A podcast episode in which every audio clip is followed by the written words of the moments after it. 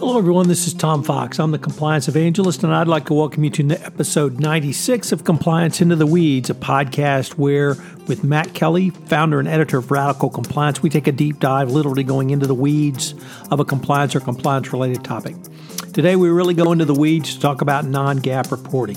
Matt had a really interesting blog post, and we use it as a starting point for an exploration of the pitfalls, benefits, and other issues around non GAAP reporting. Compliance Into the Weeds is a part of the Compliance Podcast Network. Hello, everyone. Tom Fox back again with Matt Kelly for another episode of Compliance Into the Weeds. And boy, are we going to go into the weeds today. Matt put up a post today entitled Non GAAP Reporting, popular as ever. And to show you uh, just uh, uh, how Matt's mind thinks, he thinks this is a sexy topic where I think it's pretty much into the weeds. So we're going to probably have to hash that out too, Matt. So welcome. Hello, Tom. And I Cannot think of a more exciting and riveting financial disclosure topic than non GAAP reporting.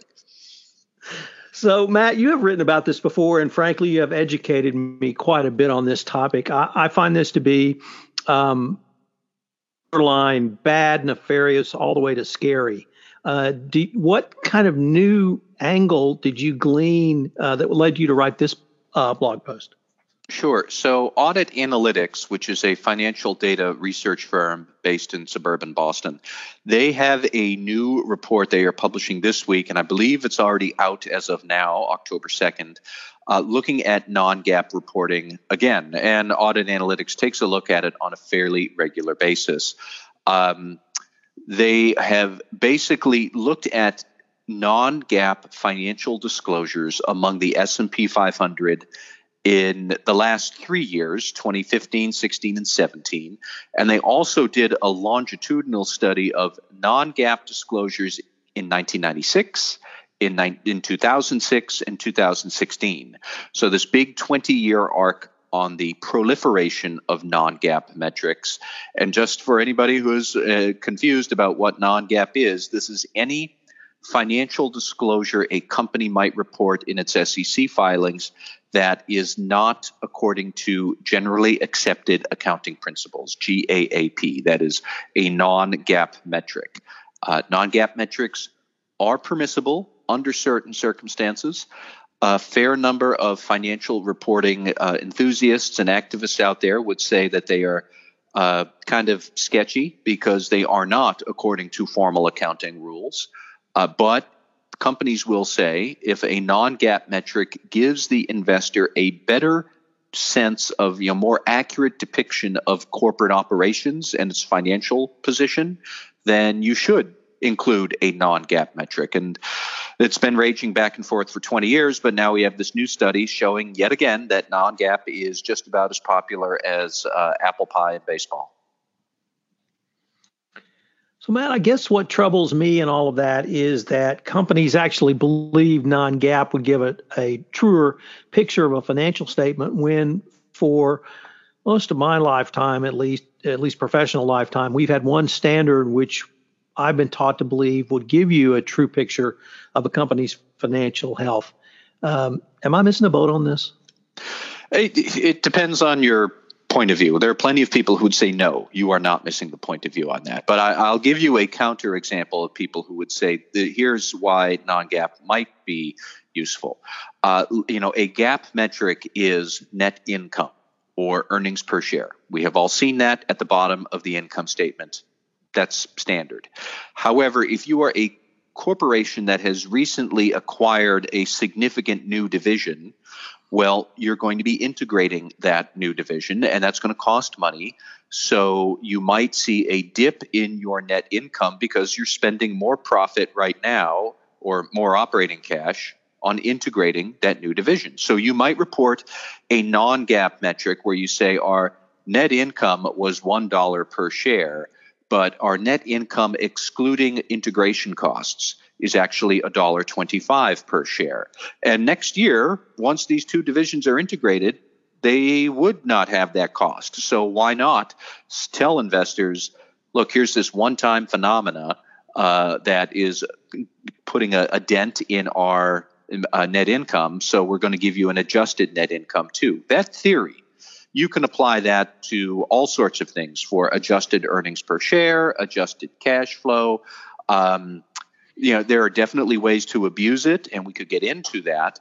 But by now, the the plain fact is that non-GAAP is pervasive. And let me just give you a couple of stats on uh, that what Audit Analytics found. By 2016, 96% of the S&P 500 reported at least one non-GAAP metric, whether that's adjusted net income, adjusted cash flow, or adjusted uh, funds from operation if you're a real estate in trust or anything like that. So 96% reported at least one. However, the average went from 2.35 non-GAAP disclosures in 1996 to 7.45 in 2016. So we've gone from I think it was 59% of the S&P 500 reported it 20 years ago to 96% of them report non-GAAP now and the number of non-GAAP metrics they do report per filing has tripled in the last 20 years. So non-GAAP is all over the place and that's that's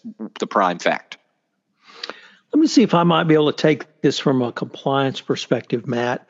Uh, typically, I would say something along the lines of the following that if you have a, a process, a policy with a procedure underlying how you're supposed to engage that, that policy, if you have an exception to that policy or that process, then you have to explain that exception. And that explanation has to be rational, a business justification. Um, does that uh, type of analysis follow here in non GAAP reporting where there's an exception? And is that exception explained? Roughly speaking, yes. Uh, the SEC has Regulation G to enforce non GAAP metrics. Regulation G and some other SEC guidance that come out basically say non GAAP disclosures must be presented only in the same size and prominence as the corresponding GAAP metric. So you could not say something like in 45 point type, net income excluding everything is $4 a share. And then down at the bottom an eight point type, say actual net income, we lost a quarter per, you know, 25 cents per share. Can't do that. It has to be of equal prominence.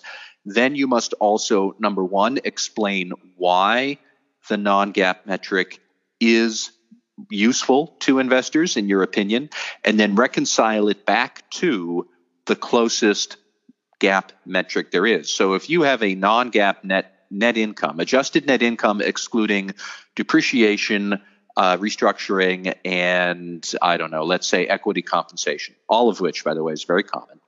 Um, then you have to show at some point your math back to you adjusted this much for deferred equity compensation. You adjusted this much for restructuring. You adjusted this much for something else. And therefore, you add all of those back in, you get to net income. Um, now, it is what's interesting here is at a theoretical level. Here's the question Should companies deviate from GAAP to provide investors a more complete picture of their actual operations? Or should companies deviate from what they're saying about operations to give investors a more standardized picture of financial performance, which would be a GAAP metric.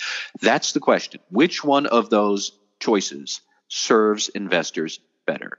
Now, here's my bone that I have with corporate America on this issue. I'm okay with the idea that you might want to adjust earnings per share in one way to reflect operations more accurately. But what the audit analytics report found is a small but increasing number of companies are reporting multiple non GAAP metrics for the same thing. So they're not just adjusting cash flow in one way to show that it's actually, you know, they, they've say GAAP cash flow might be $2 billion and they're going to adjust cash flow. So now it's miraculously 2.4 billion. They're going to then provide a second adjustment that shows it's 2.6 billion and a third metric that shows it's 2.1 billion depending on if you look at it this way it's this number or this way it's that number and this is a phenomenon this is a real thing real companies are doing these are big names um, medtronic ge procter and gamble boeing they all report multiple adjustments for EPS. So it's not even just they've adjusted it one way, they're giving you multiple choices on what you would like to do with EPS. Never mind that actual earnings per share, according to GAAP, is some other number entirely. I don't buy that because now, by now, everybody who's listening for the last 60 seconds, I know your head is spinning. That's precisely the point. That is the problem. Financial disclosures are supposed to give people a sense of what is true and fair and accurate, not a multiple choice of what you think is most accurate, depending on what's really kind of important to you, or the company is telling you what it thinks may be important. Uh, so, multiple ways to adjust some single statistic like that doesn't pass the smell test. But that's a phenomena that is now creeping into corporate America, and um, you have to question the wisdom of that. So I guess the uh, you cited to it in your blog post, Matt, and that was Audit Analytics observation about General Electric, which I'll just read. In oh, yeah. GE's case, an overly complex non-GAAP presentation mirrors an overly complex business structure, which could arguably be correlated to poor stock performance in the past year.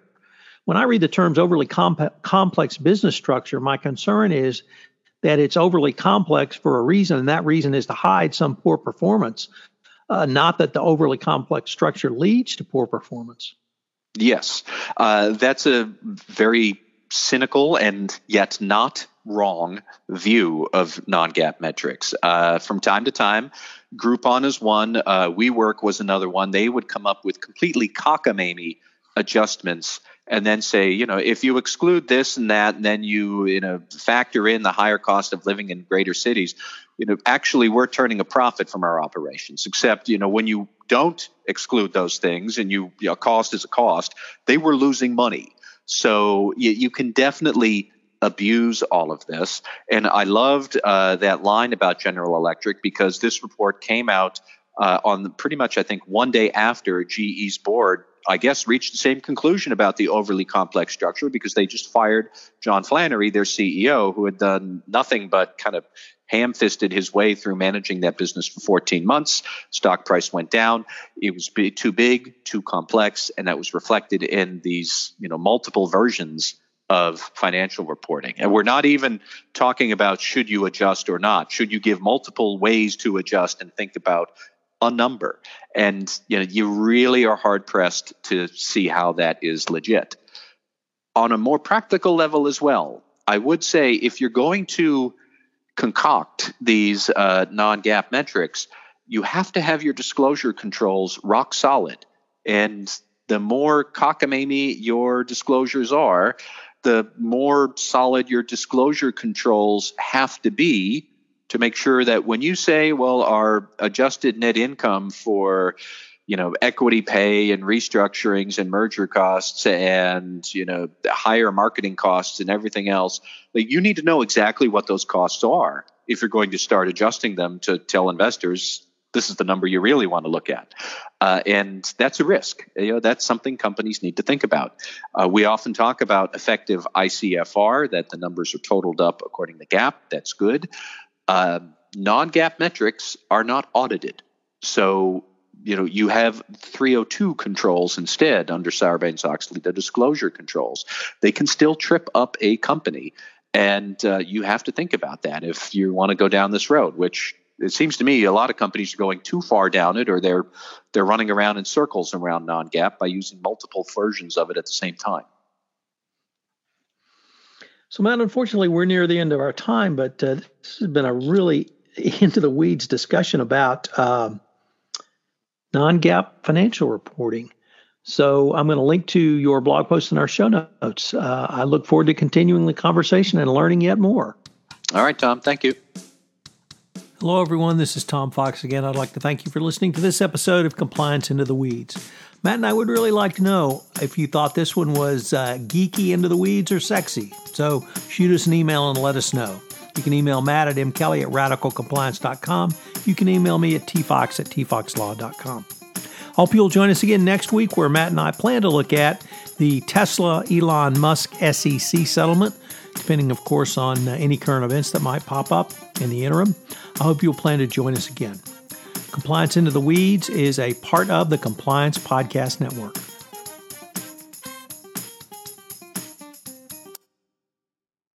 This podcast is a part of the C Suite Radio Network. For more top business podcasts, visit c-suiteradio.com.